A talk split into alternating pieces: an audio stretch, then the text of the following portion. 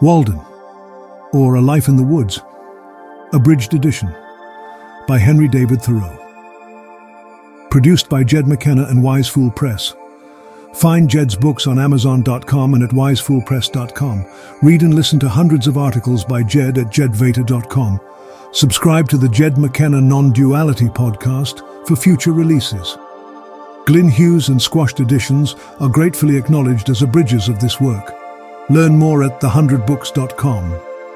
Thank you.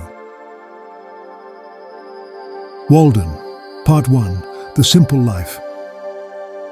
When I wrote the following pages, I lived alone, in the woods, a mile from any neighbor, in a house I had built for myself, on the shore of Walden Pond in Concord, Massachusetts, and earned my living by the labor of my hands only.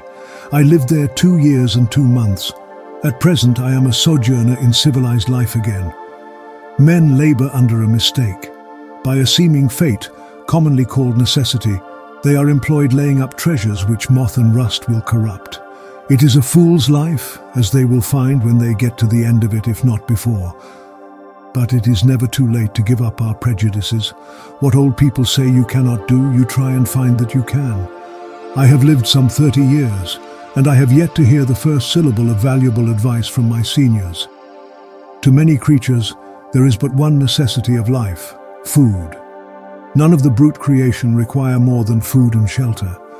The necessaries of life for man in this climate may be distributed under the several heads of food, shelter, clothing and fuel. I find by my own experience a few implements, a knife, an axe, a spade, a wheelbarrow, etc., and for the studious lamplight stationery and access to a few books, rank next to necessaries and can all be obtained at a trifling cost. Most of the luxuries and many of the so-called comforts of life are positive hindrances to the elevation of mankind. None can be an impartial or wise observer of human life, but from the vantage ground of voluntary poverty. Walden, Part 2, Ideals. If I should attempt to tell how I have desired to spend my life in years past, it would probably astonish those who know nothing about it. I long ago lost a hound, a bay horse and a turtle dove, and am still on their trail.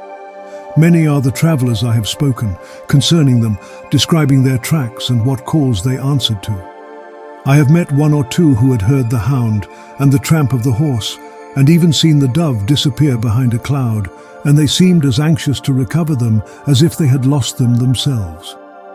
How many mornings, summer and winter, before any neighbour was stirring about his business, have I been about mine? So many autumn, aye, and winter days, spent outside the town trying to hear what was in the wind, to hear and carry it. At other times waiting at evening on the hilltops for the sky to fall, that I might catch something, though I never caught much, and that, manner-wise, would dissolve again in the sun. For many years I was self-appointed inspector of snowstorms and rainstorms and did my duty faithfully. Surveyor, if not of highways, then of forest paths. I looked after the wild stock of the town. I have watered the red huckleberry, the sand cherry and the nettle tree, the red pine and the black ash, the white grape and the yellow violet, which might have withered else in dry seasons. My purpose in going to Walden Pond was not to live cheaply, nor to live dearly there, but to transact some private business with the fewest obstacles. Walden, Part 3, House Building. When I consider my neighbours, the farmers of Concord, I find that for the most part they have been toiling 20, 30 or 40 years, that they may become the real owners of their farms, and we may regard one-third of that toil as the cost of their houses. And when the farmer has got his house, he may not be the richer, but the poorer for it and it be the house that has got him. The very simplicity and nakedness of men's life in the primitive ages imply that they left him still a sojourner in nature. When he was refreshed with food and sleep, he contemplated his journey again. He dwelt, as it were, in the tent of this world. We now no longer camp as for a night, but have settled down on earth and forgotten heaven. Near the end of March, 1845, I borrowed an axe and went down to the woods by Walden Pond, nearest to where I intended to build my house, and began to cut down some tall, arrowy white pines, still in their youth, for timber. It was a pleasant hillside where I worked, covered with pine woods, through which I looked out on the pond, and a small open field in the woods where pines and hickories were springing up. Before I had done, I was more the friend than the foe of the pine tree, having become better acquainted with it. By the middle of April, my house was framed and ready for raising. At length, in the beginning of May, with the help of some of my acquaintances, rather to improve so good an occasion for neighbourliness than from any necessity, I set up the frame of my house. I began to occupy it on the 4th of July, as soon as it was boarded and roofed, for the boards were carefully feather-edged and lapped, so that it was perfectly impervious to rain, but before boarding I laid the foundation of a chimney. I built the chimney after my hoeing in the fall, before a fire became necessary for warmth, doing my cooking in the meantime out of doors on the ground, early in the morning. When it stormed before my bread was baked, I fixed a few boards over the fire and sat under them to watch my loaf, and passed some pleasant hours in that way. The exact cost of my house, not counting the work, all of which was done by myself, was just over $28. I thus found that the student who wishes for a shelter can obtain one for a lifetime at an expense not greater than the rent which he now pays annually. Walden, Part 4, Farming. Before I finished my house, wishing to earn 10 or 12 dollars by some honest and agreeable method in order to meet my unusual expenses, I planted about two acres and a half of light and sandy soil near it, chiefly with beans, but also a small part with potatoes, corn, peas and turnips. I was obliged to hire a team and a man for the ploughing, though I held the plough myself. My farm outgoes for the first season were for employment, seed, work, etc. $14.72 and a half cents. I got 12 bushels of beans and 18 bushels of potatoes, besides some peas and sweet corn. My whole income from the farm was $23.43, a profit of $8.71 and a half cents, besides produce consumed. The next year I did better still, for I spaded up all the land that I required, about a third of an acre, and I learned from the experience of both years, not being in the least awed by many celebrated works on husbandry, that if one would live simply and eat only the crop which he raised, he would need to cultivate only a few rods of ground, and that it would be cheaper to spade up that than to use oxen to plough it. And he could do all his necessary farm work, as it were, with his left hand at odd hours in the summer. My food for nearly two years was rye and Indian meal without yeast, potatoes, rice, a very little salt pork, molasses and salt, and my drink water, I learned from my two years' experience that it would cost incredibly little trouble to obtain one's necessary food, even in this latitude, and that a man may use as simple a diet as the animals and yet retain health and strength. Bread I at first made of pure Indian meal and salt, genuine hoe cakes, which I baked before my fire out of doors, but at last I found a mixture of rye and Indian meal most convenient and agreeable. I made a study of the ancient and indispensable art of bread making going back to the primitive days. Leaven, which some deem to be the soul of bread, I discovered was not indispensable. Thus I found I could avoid all trade and barter, so far as my food was concerned, and having a shelter already, it would only remain to get clothing and fuel. My furniture, part of which I made myself, consisted of a bed, a table, a desk, three chairs, a looking glass, three inches in diameter, a pair of tongs and andirons, a kettle, a skillet and a frying pan, a dipper, a washbowl, two knives and forks, three plates, one cup, one spoon, a jug for oil, a jug for molasses, and a japanned lamp. When I have met an immigrant tottering under a bundle which contained his all, I have pitied him, not because it was his all, but because he had all that to carry. Walden, Part 5 Earning a Living. For more than five years I maintained myself solely by the labour of my hands, and I found that by working for about six weeks in the year, I could meet all the expenses of living. The whole of my winters, as well as most of my summers, I had free and clear for study. I have thoroughly tried schoolkeeping and found that my expenses were out of proportion to my income, for I was obliged to dress and train, not to say think and believe accordingly, and I lost my time into the bargain. I have tried trade, but I have learned that trade curses everything it handles, and though you trade in messages from heaven, the whole curse of trade attaches to the business. I found that the occupation of day labourer was the most independent of any, especially as it required only 30 or 40 days in the year to support me. The labourer's day ends with the going down of the sun, and he is then free to devote himself to his chosen pursuit, independent of his labour. But his employer, who speculates from month to month, has no respite from one end of the year to the other. But all this is very selfish, I have heard some of my townsmen say. I confess that I have hitherto indulged very little in philanthropic enterprises. However, when I thought to indulge myself in this respect by maintaining certain poor persons as comfortably as I maintain myself, and even ventured so far as to make them the offer, they one and all unhesitatingly preferred to remain poor. Walden, Part 6 The Life with Nature. When I took up my abode in the woods, I found myself suddenly neighbour to the birds, not by having imprisoned one, but having caged myself near them. I was not only nearer to some of those which commonly frequent the garden and orchard, but to those wilder and more thrilling songsters of the forest which never or rarely serenade a villager. Every morning was a cheerful invitation to make my life of equal simplicity, and I may say innocence, with nature herself. I have been as sincere a worshipper of Aurora as the Greeks. Morning brings back the heroic ages. Then for an hour at least some part of us awakes which slumbers all the rest of the day and night. Why should we live with such hurry and waste of life? As for work, we haven't any of any consequence. We have the St. Vitus's dance and cannot possibly keep our heads still. Hardly a man takes a half hour's nap after dinner, but when he wakes he holds up his head and asks, What's the news? as if the rest of mankind had stood his sentinels. Pray tell me anything new that has happened to a man anywhere on this globe.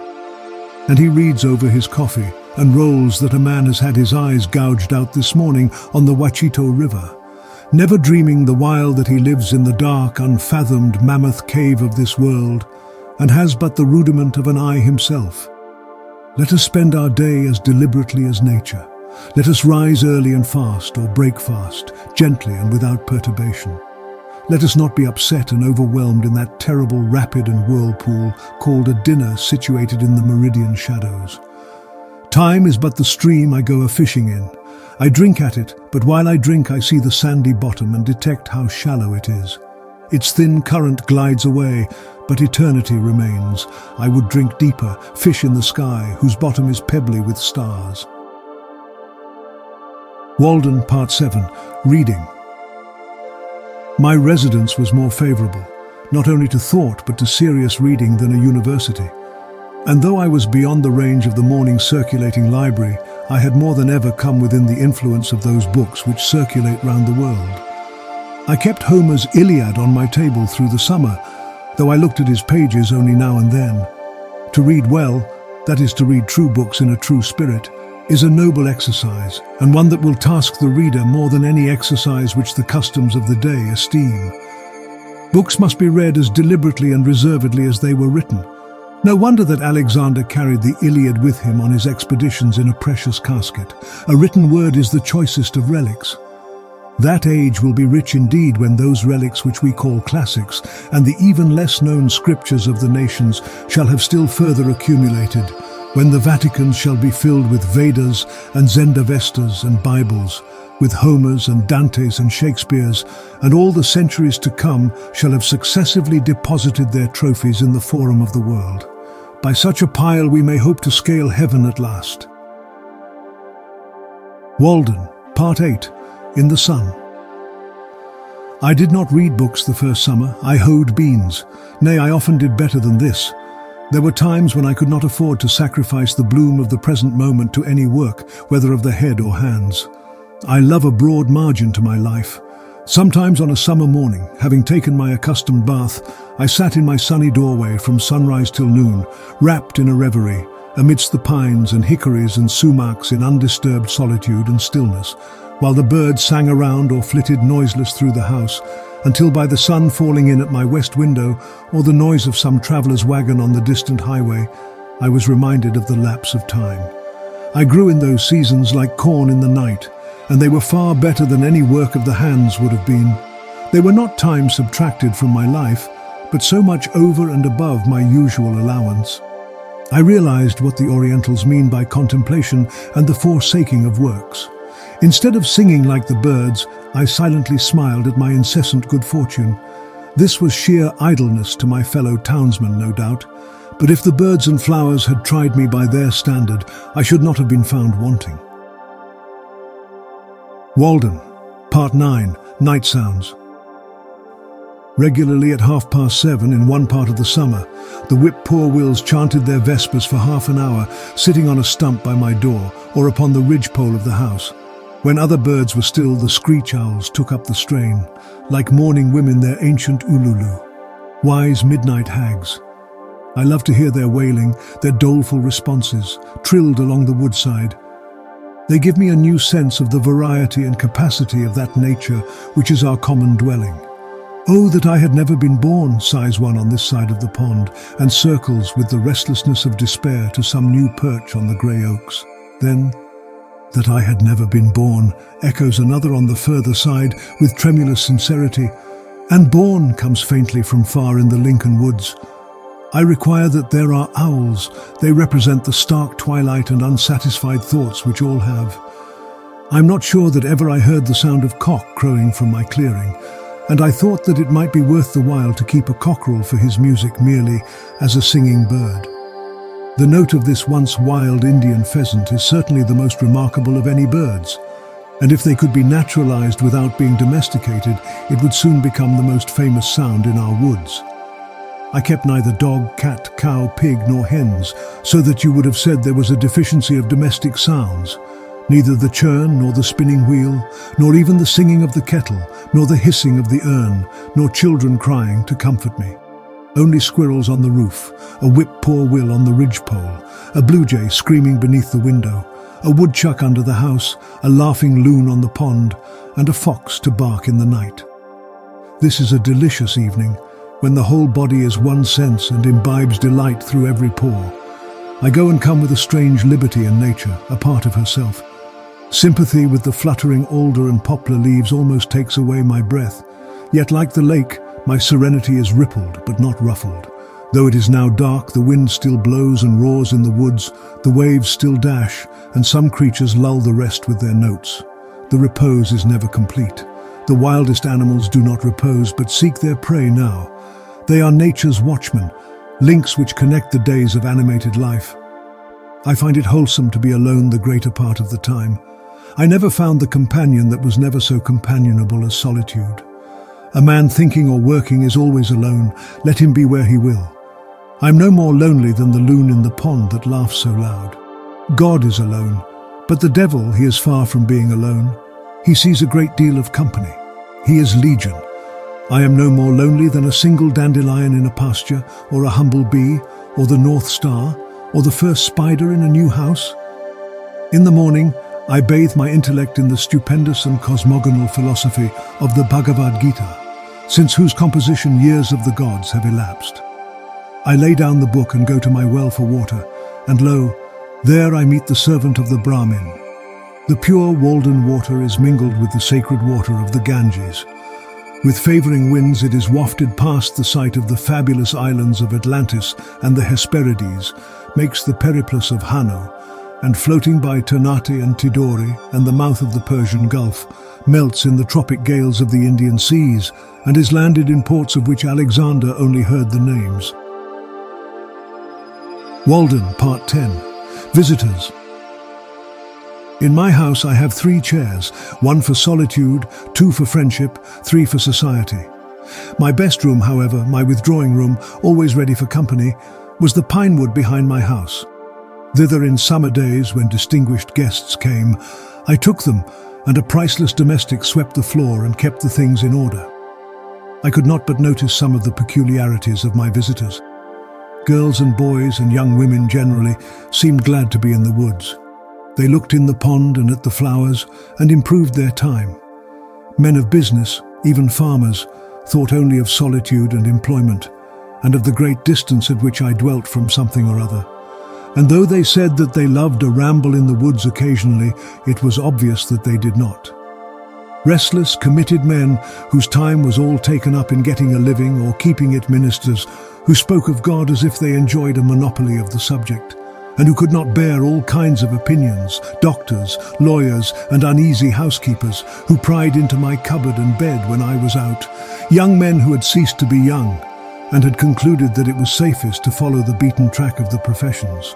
All these generally said that it was not possible to do as much good in my position. Walden, Part 11, Interference. After hoeing or perhaps reading and writing in the forenoon, I usually bathed again in the pond, washed the dust of labour from my person, and for the afternoon was absolutely free. Every day or two I strolled to the village. As I walked in the woods to see the birds and the squirrels, so I walked in the village to see the men and the boys. Instead of the wind among the pines, I heard the carts rattle. One afternoon near the end of the first summer, when I went to the village to get a shoe from the cobblers, I was seized and put into jail because I did not pay a tax to or recognize the authority of the state. I had gone down to the woods for other purposes. But wherever a man goes, men will pursue and paw him with their dirty institutions, and if they can, constrain him to belong to their desperate odd fellows society. However, I was released the next day, obtained my mended shoe, and returned to the woods in season to get my dinner of huckleberries on Fairhaven Hill. I was never molested by any person but those who represented the state. I had no lock nor bolt, but for the desk which held my papers, not even a nail to put over my latch or window. I never fastened my door night or day, and though I was absent several days, my house was more respected than if it had been surrounded by a file of soldiers. Walden, Part 12, Exhausted Experience. I left the woods for as good a reason as I went there. Perhaps it seemed to me that I had several more lives to live and could not spare any more time for that one. It is remarkable how easily and insensibly we fall into a particular route and make a beaten track for ourselves. I had not lived there a week before my feet wore a path from my door to the pond side, and though it is five or six years since I trod it, it is still quite distinct. So with the paths which the mind travels. How worn and dusty then must be the highways of the world, how deep the ruts of tradition and conformity.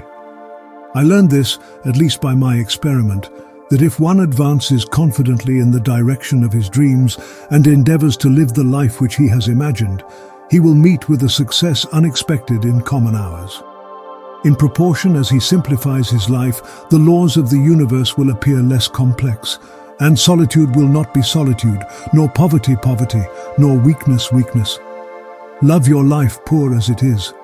The setting sun is reflected from the windows of the almshouse as brightly as from the rich man's abode. It is life near the bone where it is sweetest.